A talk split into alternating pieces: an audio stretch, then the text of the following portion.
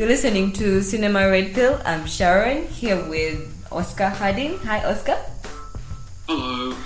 Yeah, Oscar. I don't know. Small intro is we work with you now almost all the time. Me and Timothy on Cinema Yeah. Escapist as the African cinema editor. First, tell us more about that.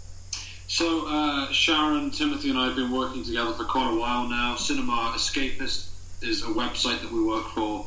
We've written about Who Killed Captain Alex, Black Panther. We do a variety from the continent and the diaspora.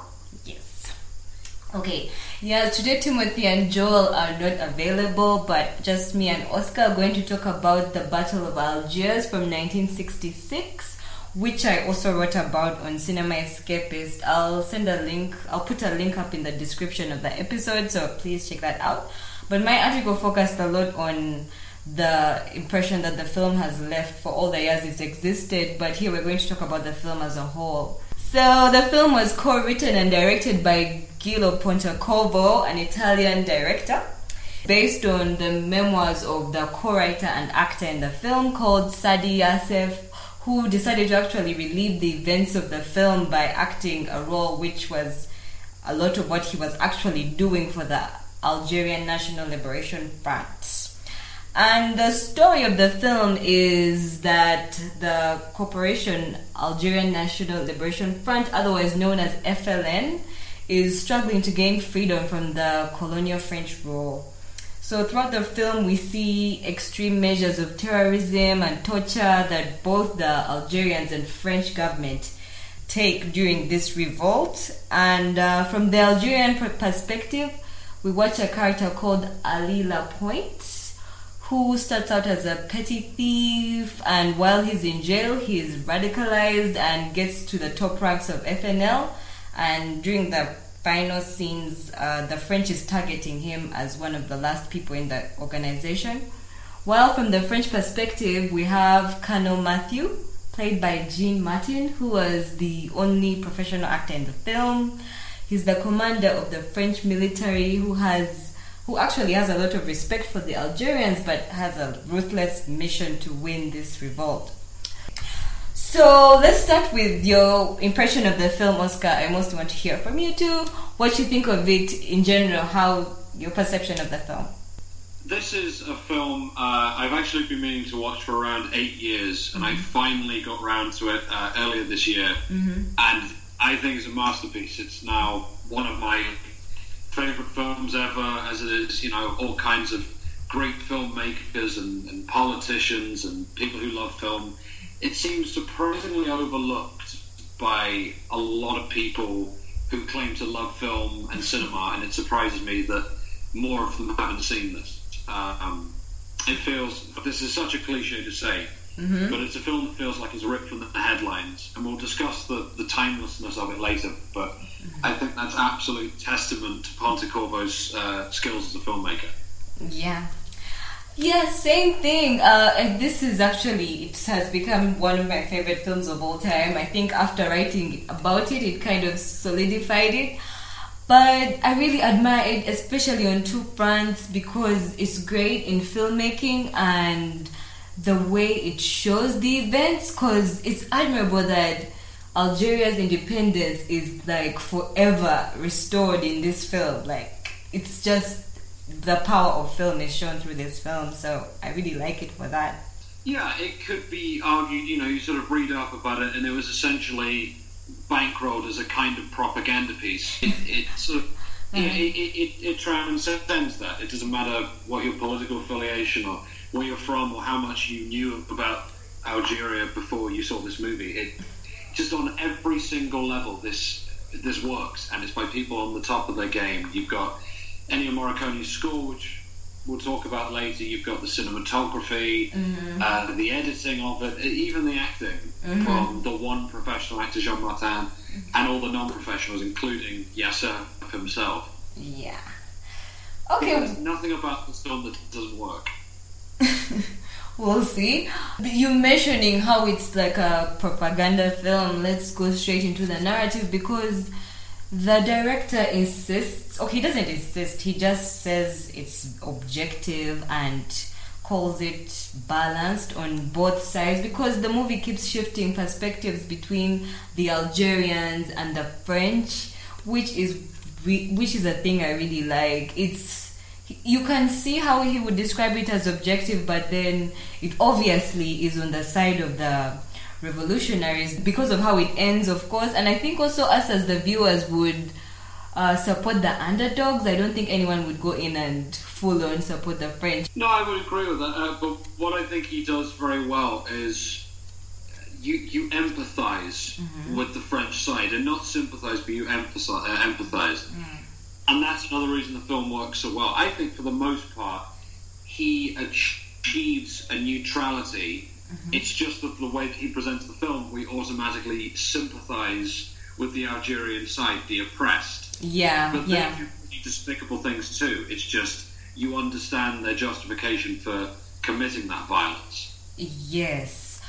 I think it's saying that both of them suffered as they're trying to achieve their goal and made the people go suffer. Their own people who they were defending also go through so much tried. Even though Algeria sort of uh, gets its independence, as we see in the film's epilogue, up until mm-hmm. that point, mm-hmm. no one really wins. Mm-hmm. You don't have the, the plucky rebels winning. Mm-hmm. Uh, the French, in theory, keep control, but you know it's not for long, and they've lost so much by maintaining control. Yeah. But yeah, it's it's kind of a downer film when you think about it. Yeah. Um, in terms of narrative, the thing I really wanted to talk about is how much the film breaks up, breaks down the system and how it works. I think that's one of the more fascinating things about it because you come out having a better look at how terrorism even gets to happen and counterinsurgency, which is also another reason why people like this film because you get a detail. For example, one of the scenes where the Colonel Mathieu is drawing out the triangles on how the terrorists work and their plan on how to get into, on how to suppress them. Well, this uh, this film has sort of a disturbing relevance to the oppressors now. Yeah. They they had a screening of the movie in the Pentagon back in 2003. Famously. I think just before or during the Iraq War. in, the, in the 1960s, there was a screening of it in Argentina, essentially warning the oppressors of how people might fight back and how to oppress that. Yeah. So even though the director tried to be neutral, you've sort of got a, a tool for the, the, French forces of the world, so to speak. Yes, I know that is so fascinating. I was that ironic. That's yeah. I don't. I wonder how he felt about that. I don't think it's a great thing. Which I. What do you think about how um, the film? A, th- a, a, a not a criticism, just like an observation, is how the film doesn't actually show that the French, the the Algerians were suffering throughout the years of occupation do you think that would have helped even sympathize with them more? I think if you do that, you you draw focus away from the resistance, and you essentially get them that's a lot more exploitative. Audiences are intelligent; they they know uh, the oppression that's being dealt to the Algerians at the mm. hands of the French. I think you see that very effectively every time that uh, there's the borders and the Algerians are trying to cross through to different parts of the city and get to work. Uh, you don't need to manipulate the audience. Everything they're seeing is going to make you sympathise with the Algerians. Um, we don't necessarily need, well, for lack of a better word, uh, poverty porn. We don't need to see the people suffering because they, um, Pontecorvo does a good enough job through the resistance forces. The fact that they even exist mm. is all that we need to know. I know.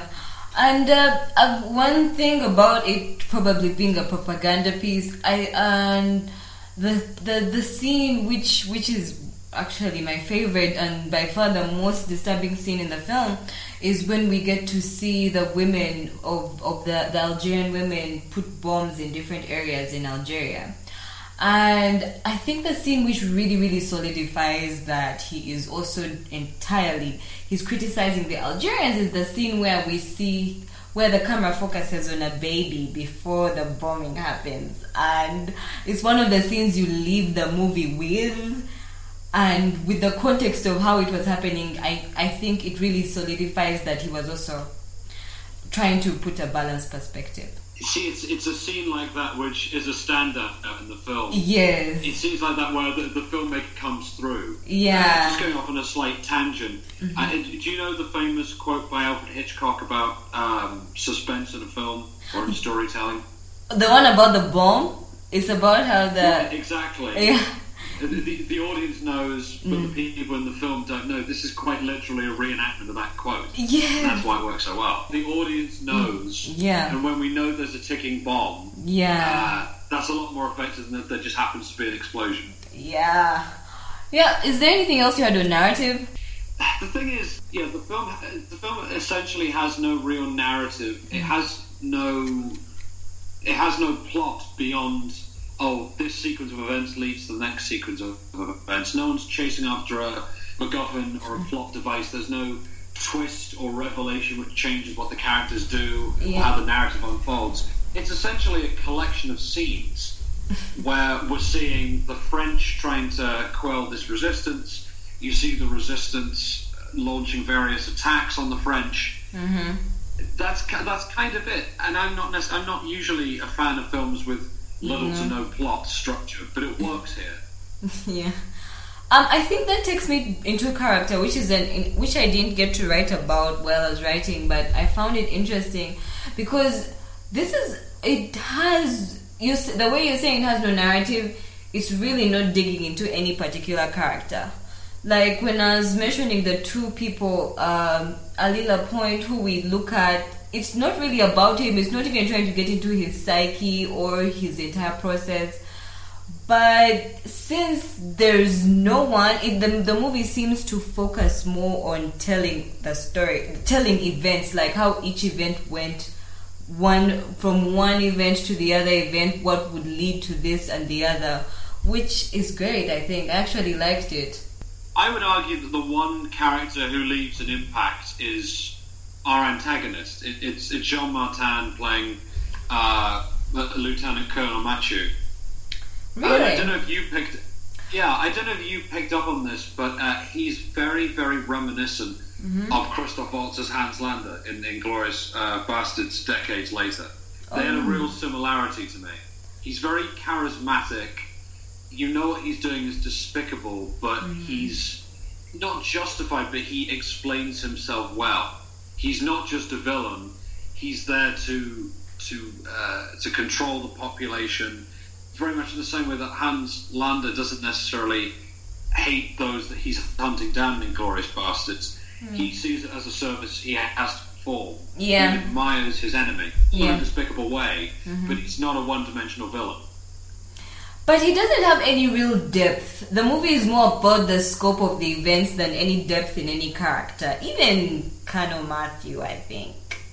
Because he didn't leave that big an impression on me, actually. I mean, just compared, if you compare all the actors, and I wouldn't say it was just because he was the only professional the actor in the film. Yeah.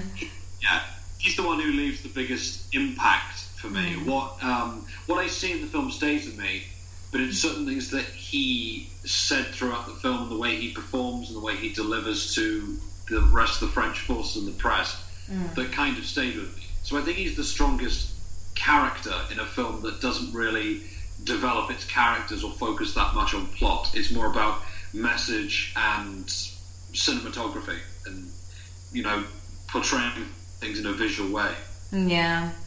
The original screenplay before Pontecorvo um, and the co-writer uh, Franco Solinas, uh, Sadi Youssef, who wrote the book the film is based on, hmm. he originally wrote the screenplay and it had no plot and no actual dialogue apparently, which obviously needed to be changed. But hmm. that kind of comes through for me in the film. Oh yeah, it does. It does. It definitely does. But do you think that was Sadi Youssef's choice to have no particular hero for the film? Because there's no, there's.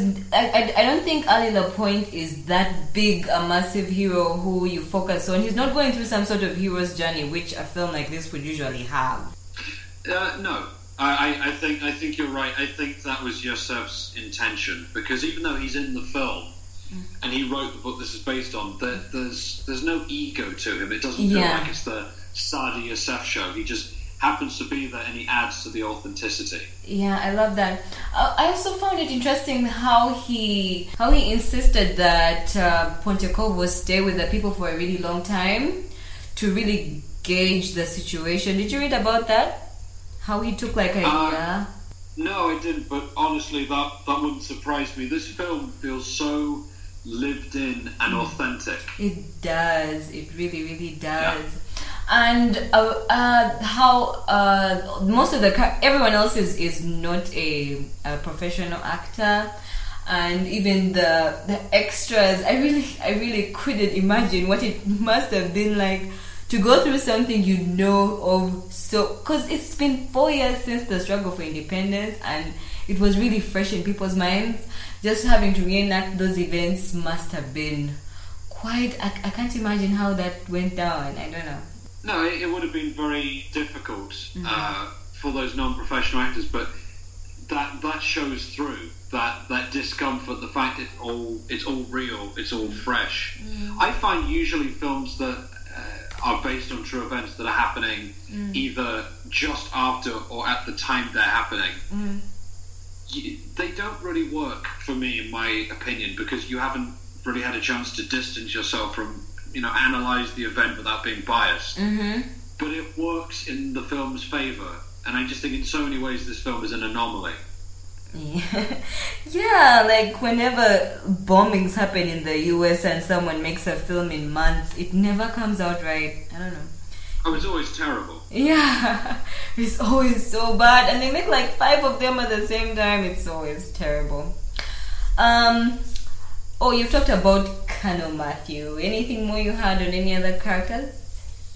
I, I this is a film I absolutely love, but if I'm being honest, none of the individual characters, with the exception of Colonel Mathieu, uh, even him to some extent, no one really leaves an impact with you. When you think about great films that everyone loves, they think of certain characters. They think of, uh, you know, they think of Don Vito Corleone or Marty McFly or Tyler Durden when they talk about those films. Yeah. When people talk about the Battle of Algiers, they don't really think of oh, Ali Lapointe or Colonel Mathieu. Um, in terms of that, I think the only thing I would, I would close with is again. I think I'm going to bring up this scene in every in every uh, session we go through. Uh, the scene with the women taking the bombs to the different areas. I just love that a lot because of how they use them. It was interesting to watch people. You know how you always see like men prepare for war. It was fa- that scene is so fascinating watching the women prepare for war and they're just having disguises that make them look like the, the, the, the French, and it really borders so well on that impression of how women are not a threat and how they just let them pass through the, the security lines. Those three uh, action, I, I think of the people in the film, I, I remember them a lot. Yeah, the thing is, the fact that it's women in that scene, mm-hmm. 1st of all, they justify the use of the women because it's, you know, as you say, people underestimate them. Yeah. But I, I find when you get a scene like that or a film which is female led, regardless of whether it's a man or a woman directing, mm-hmm. you instantly get a very different energy to the scene or to the film. hmm Uh, slightly off topic, uh, one of my favourite film of the year is Annihilation.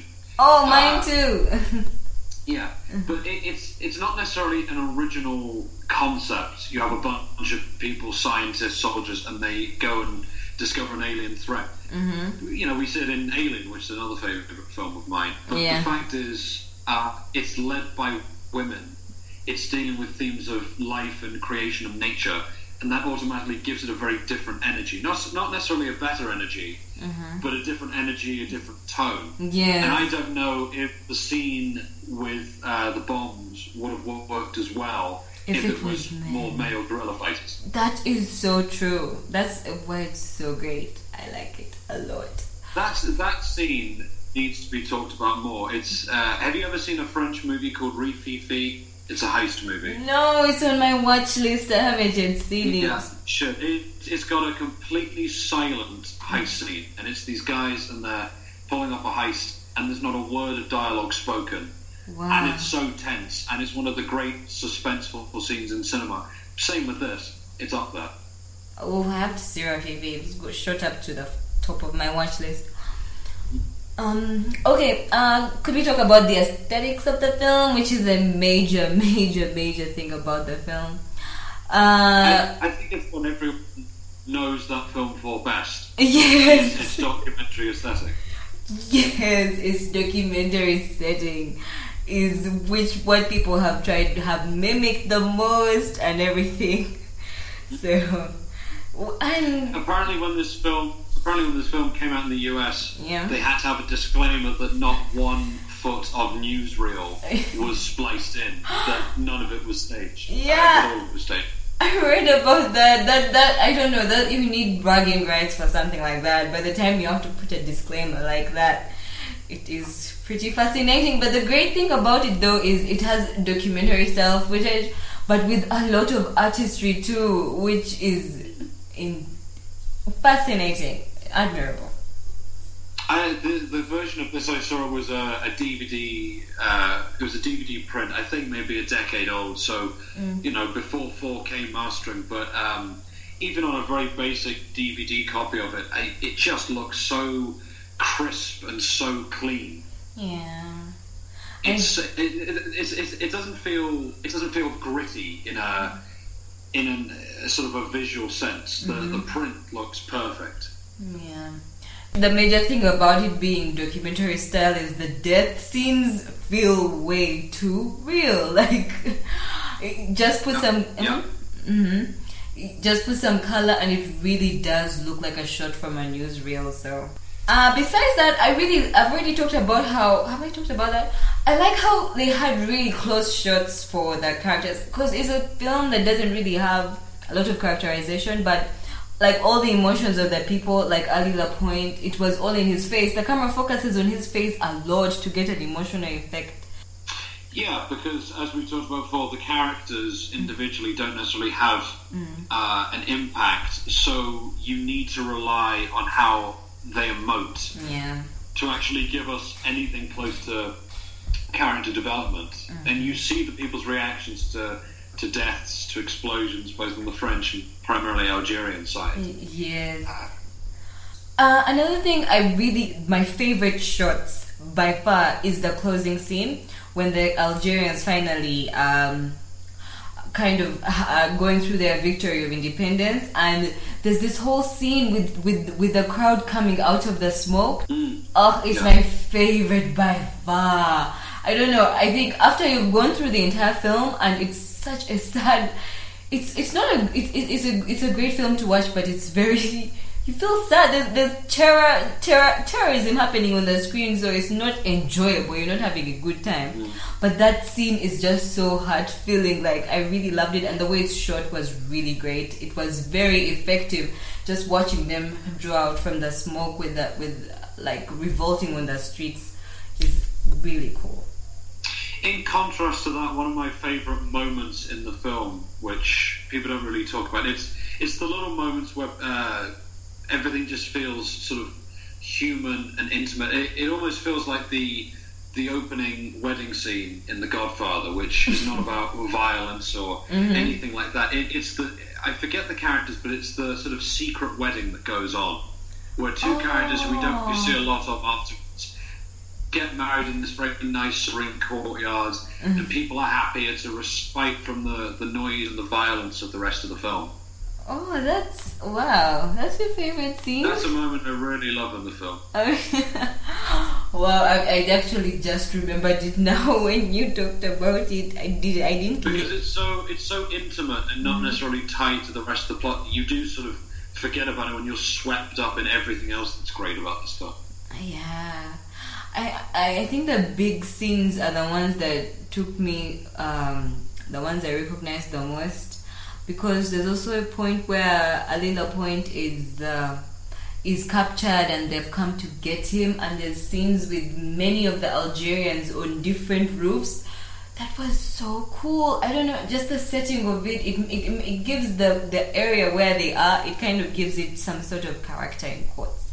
But I love that you don't really see a lot of films these days that, uh, well, they're very obviously inspired by Battle of Algiers, but you don't get this mix of a documentary style mm-hmm. that's intimate but it feels like it's something authentic. And then you get moments like that, as you say, on the roofs, where just the sheer scale of it is absolutely staggering. Yeah, yeah, it does.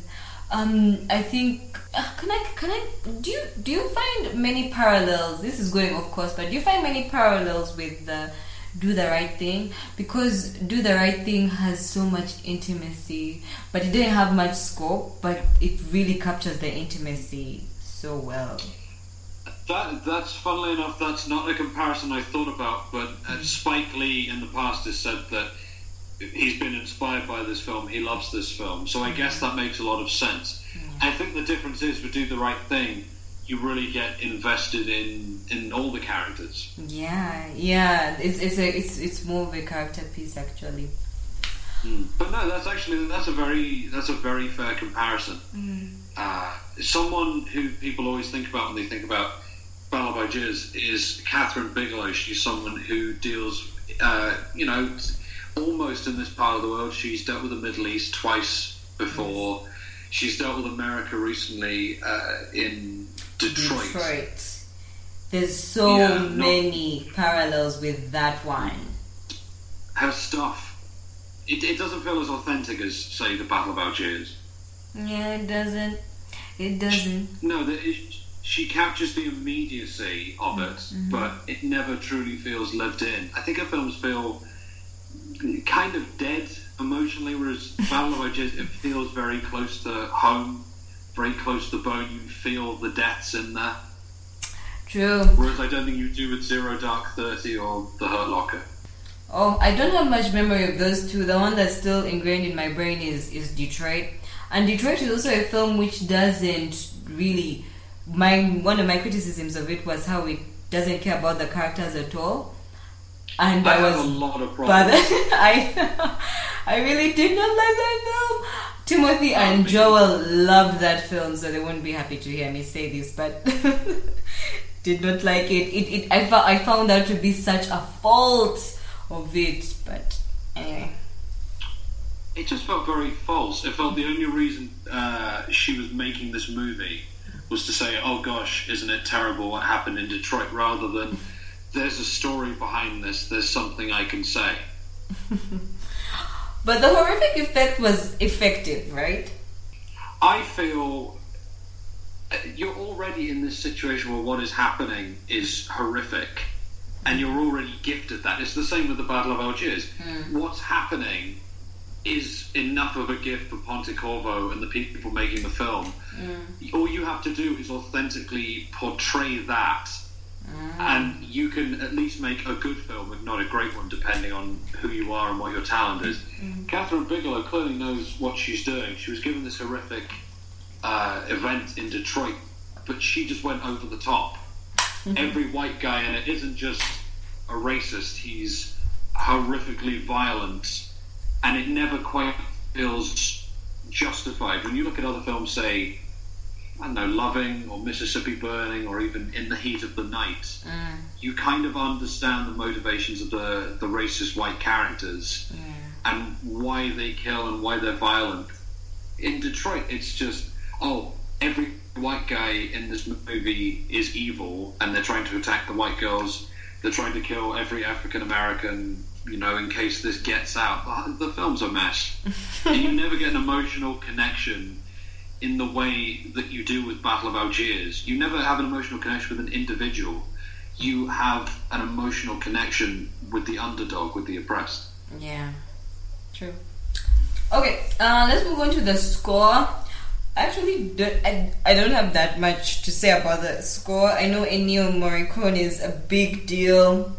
And the and the score is quite big and effective and bold and of course i loved i think i only paid attention to the music that was playing in my favorite scene again with the women because it was really intense and i can remember the beats that were playing. I didn't realize until i put on the movie that ennio morricone was the composer for this and i love him so that was a treat but mm-hmm. i think it's one of his strongest scores. Really? Oh it's, it's brilliant. Yeah I, I it's obviously not as say iconic as his Western work, but it's mm-hmm. just. It is good. He did this. He does scores for Quentin Tarantino, right? Yeah, so again, uh, that's why it's got that a further link to Inglourious Basterds. Oh. Uh, the, the scene where Hans Landa is, uh, it's at the very opening, Mm-hmm. and he knows that uh, uh, the, the Jewish refugees are under the floorboards of the house, and the music ri- sort of rises to a crescendo, and Shoshana flees, and he sees that he takes aim. It's not exactly the same uh, sound as you have in the Battle of Algiers, but it's just this constant dread, and it's relentless. It's like the best tracks in Dunkirk. I think all three scores have a lot of similarities. Um, Oscar, is there anything I've mi- anything you had in mind that I've missed before I move on to the next thing?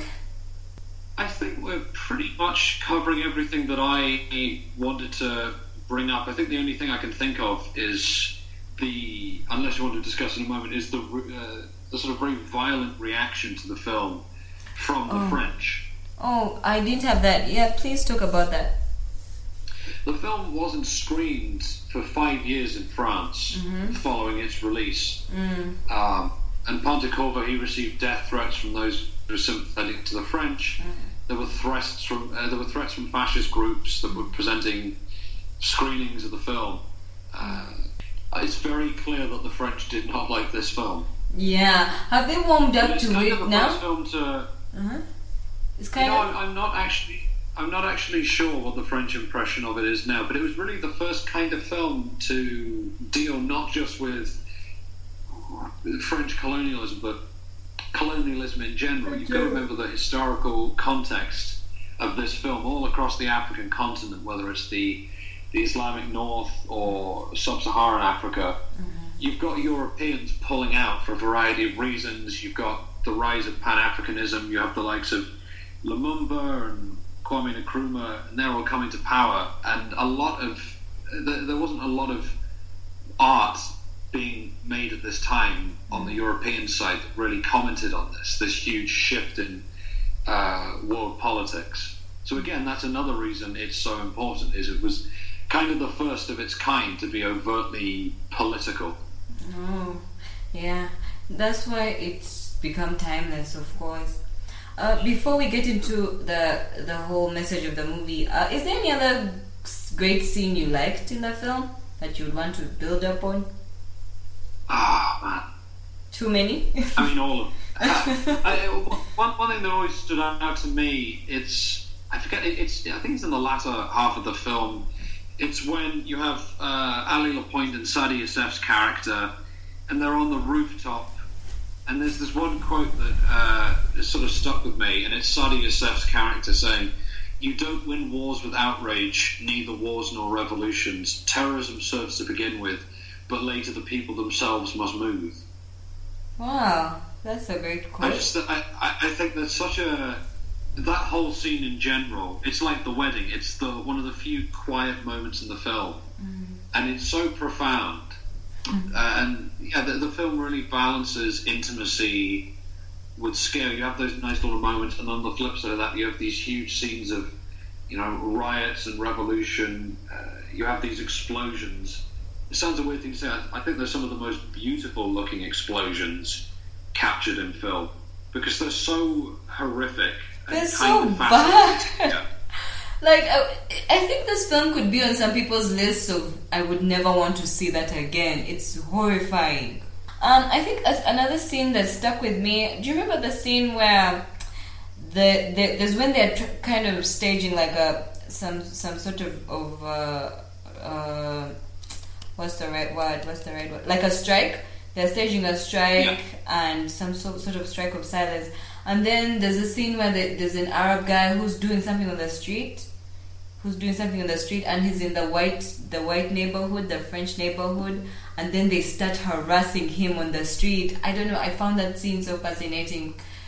Uh, I liked it a lot. It was very effective, of course, in a bad, bad way, but it was very effective because it even makes you think of today how the how Muslims suffer with that thing because of what like any any any type of terror happening around and the people who are not even involved going through that harassment. I found that scene really powerful.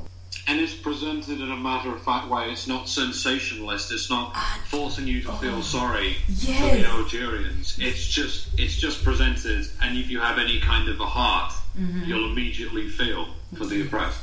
Yes.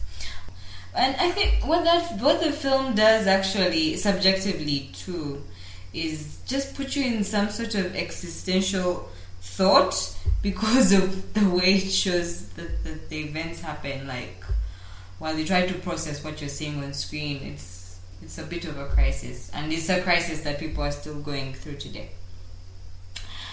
Well, this is one of the reasons, as you were saying about the timelessness of Yeah. the film. Let's talk One about that. reasons- Ah, God, where, where we even begin? Mm. Uh, I mean, yeah, it, it, th- this film could be made today, and I think it would still be revered, and it would still be held as a masterpiece, but it wouldn't feel dated.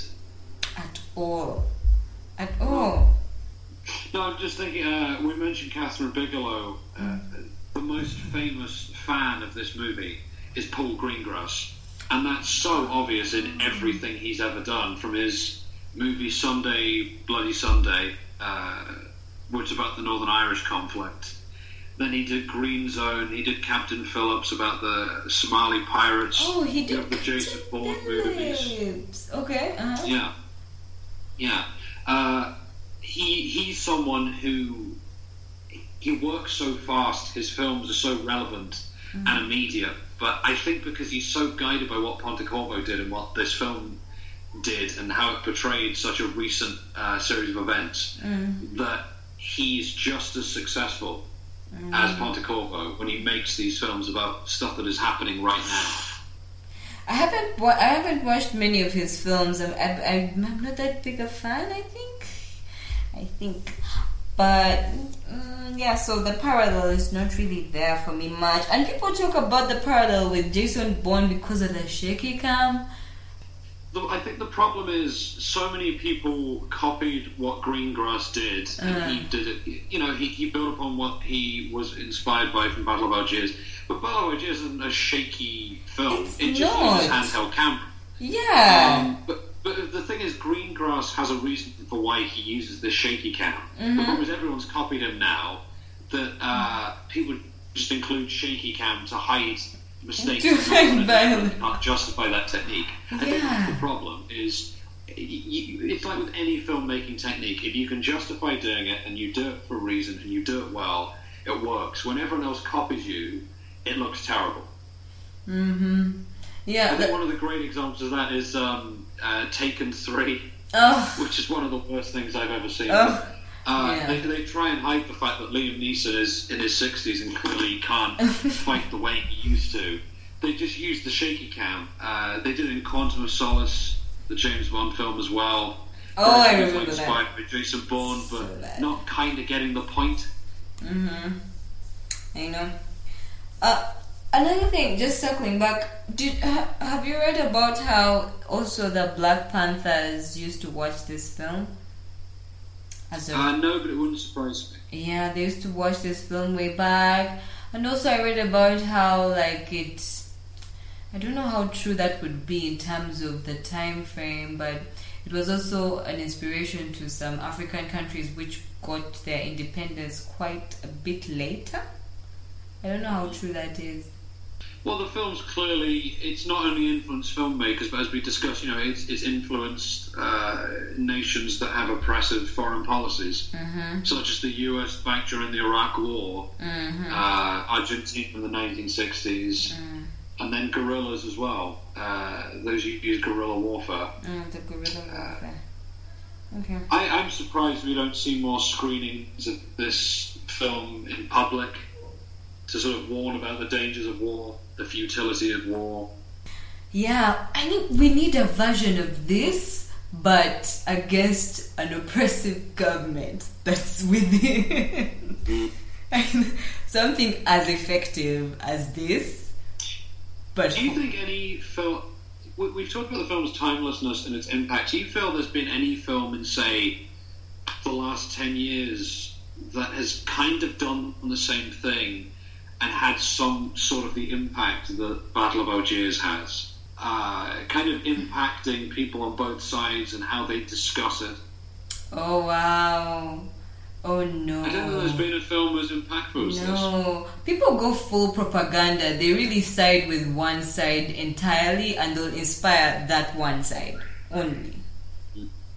Not form a discussion between the two and inspire both sides. I can't think of any. No, me neither. That's great. That's that, uh, but but like you said in the beginning, I don't. Is this film widely known? I think it's just. Uh, it's not as popular, you'd say. Like it's it's No. not an obvious title, which even say people who aren't cinephiles would know. I think it's very, very overlooked, and it has been for a long time. Yeah, yeah. And I Oh, think that's a shame. It is genuinely one of the greatest films ever made. yeah. Uh, cites this film also as an inspiration, but I wouldn't be able to put a parallel with any of her films. I haven't seen Salaam Bombay, so I don't know. Uh, I believe, and I haven't seen. I believe she did a film with Riz Ahmed a couple of years ago called The Reluctant Fundamentalist. Oh yeah, I've, I have that. Uh, yeah, so I, I mean, possibly that. Um, Ken Loach, the British filmmaker, cites Loach is film. such an indie guy. I don't know how he drives inspiration from this. Maybe just as a cinephile. I mean, it, uh, unfortunately, I haven't seen a lot of his films, but um, the two that come to mind are The Wind That Shakes the Barley and I, Daniel Blake. I don't know if you've seen either one. I've seen I Daniel Blake. I liked it a lot. Uh, and again, it, it's a very sort of no frills presentation of what life is like, and doesn't really do a lot beyond that to to manipulate the viewer. Mm. The Wind That Shakes the Barley is about the Irish rebellion, so that you could draw more of an obvious parallel there. But he's a very political filmmaker, Ken Loach. He is. He is. Yeah, I like that. Like he doesn't try to manipulate the audience. That's good. That, that's really good. Um. Another film I saw recently, uh, two two films that are very similar to each other, and I'm not saying they're necessarily inspired by the Battle of Algiers, but they do the same thing. Um, have you seen? Uh, we talked about this on Letterboxd, uh, and this is just a shameless plug to any of your listeners. Get on Letterboxd. I think it's brilliant. Uh, I think it's great. which film? Ah, it's the Florida Project. Oh, I love the Florida Project. Yeah, I absolutely love this film. I absolutely love this. Oh, that's perfect. That's so perfect. Wait, can I give a, a better parallel? Okay, I don't think it's better. It's more in line. But City of God, don't you think there's parallels there? You know, that's actually not a bad comparison. That's a film I haven't seen for a number of years now, but that makes a lot of sense. It does, and and even in terms of a narrative sense, the way it begins with a character and then ends with it, and then the multitudes of violence and the way it's portraying the people, although not based on true events or anything, but I think those two have great parallels together. Yeah, I, mean, I, I, I'm sure the filmmaker would have seen Battle of Algiers. Yes, Uh, it It, actually. it, it's surprising for a film that Mhm. it's surprising for a film that's inspired so many filmmakers and these great films people know and love that more people aren't talking about it. I know it is very very surprising. Um, anything more before we move on? No, nothing I can think of. Okay. Um. Okay. I'm. I think we're done with Battle of Algiers, are we?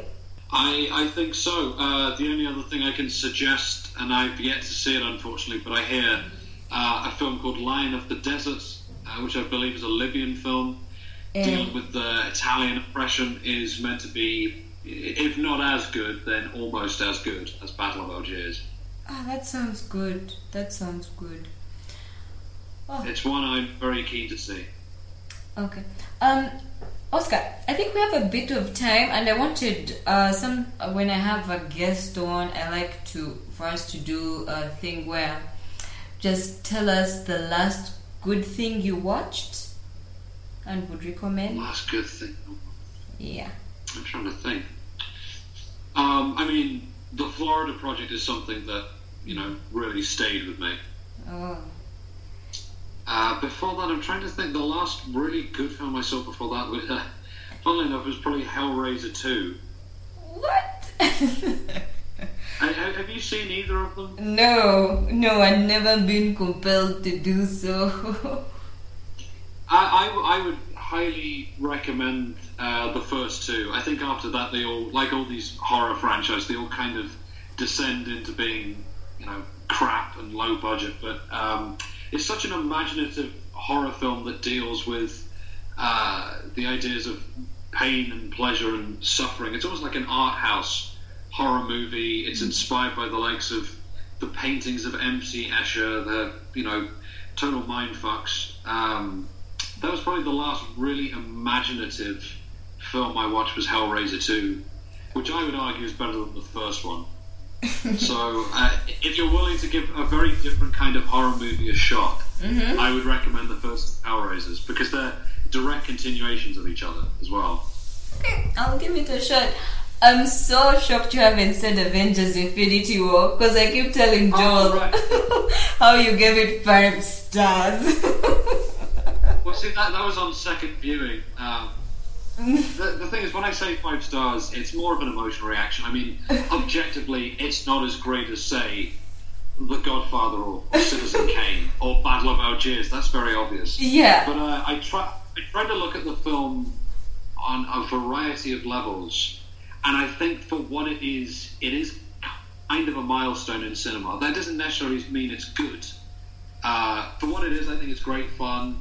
Um, I think the pacing is fantastic. It's almost three hours, but it doesn't feel like it. But uh, a film like this has never, as far as I'm aware, been attempted before, even in the silent era. You spend a decade building up to this film across 18 different stories, all with interconnecting strands, and you can be cynical about a film like that, but uh, for, for not only them to pull that off, but pull it off and be coherent and entertaining, I think is an incredible achievement. Uh, and it costs so much money. I don't think that's anything you could ever quite replicate in the same way with independent cinema. I didn't like it much. Oh, I don't know. I, I I mean. I, I mean these, these Marvel movies, uh, I feel that they're really great fun and kind of nothing more. And I don't understand people who try to read more into them than that. They're good fun. Just entertaining. good fun. You don't No, like it nothing more than Annihilation, do you? Oh, absolutely not. Oh, Annihilation is it's a genuinely brilliant film on so many levels. Yeah. I think in a very different way, Infinity War is uh, is a really impressive movie and just a hell of a lot of fun. Mm. You know, I saw it on an IMAX screen. I went big with it. it. It's an event movie. You know, you go into that kind of movie and you know what to expect. You go into say, I don't know, the last movie I saw on IMAX before that was Dunkirk, which I think is an Oh. incredible movie. Nice. And you go in with different expectations. Nice. Oh, we don't have IMAX theaters yet, so can't speak on that experience.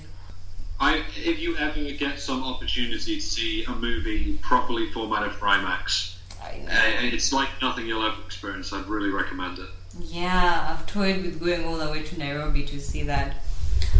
Um, let me see. I think I, I have a recommendation. I don't know if you've heard of it. Have you heard of the documentary Wild Wild Country? Uh, this is the Netflix one, right? Yeah, the six-part documentary. I've been meaning to see that. I've heard nothing but good things. Oh, you really need to see that. Now that's a, a, a doc which is actually a good one to recommend in this podcast episode because it's also one that has two sides of a story.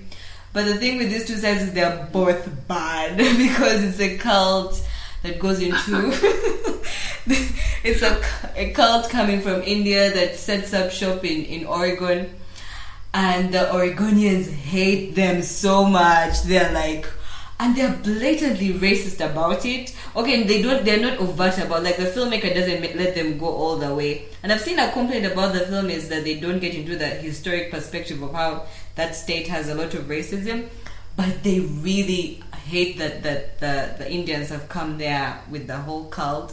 But the Indians themselves are so bad because they're like contaminating water, trying to kill people, and really expanding and trying to entirely take over Oregon. I was even watching the entire thing and thinking this is how colonialism happens just coming and invading people's space and forming your own whole state. It's really it's fascinating, but the thing is, it ended up for me as like both of them were bad on both sides. You should see it. I wonder what you think.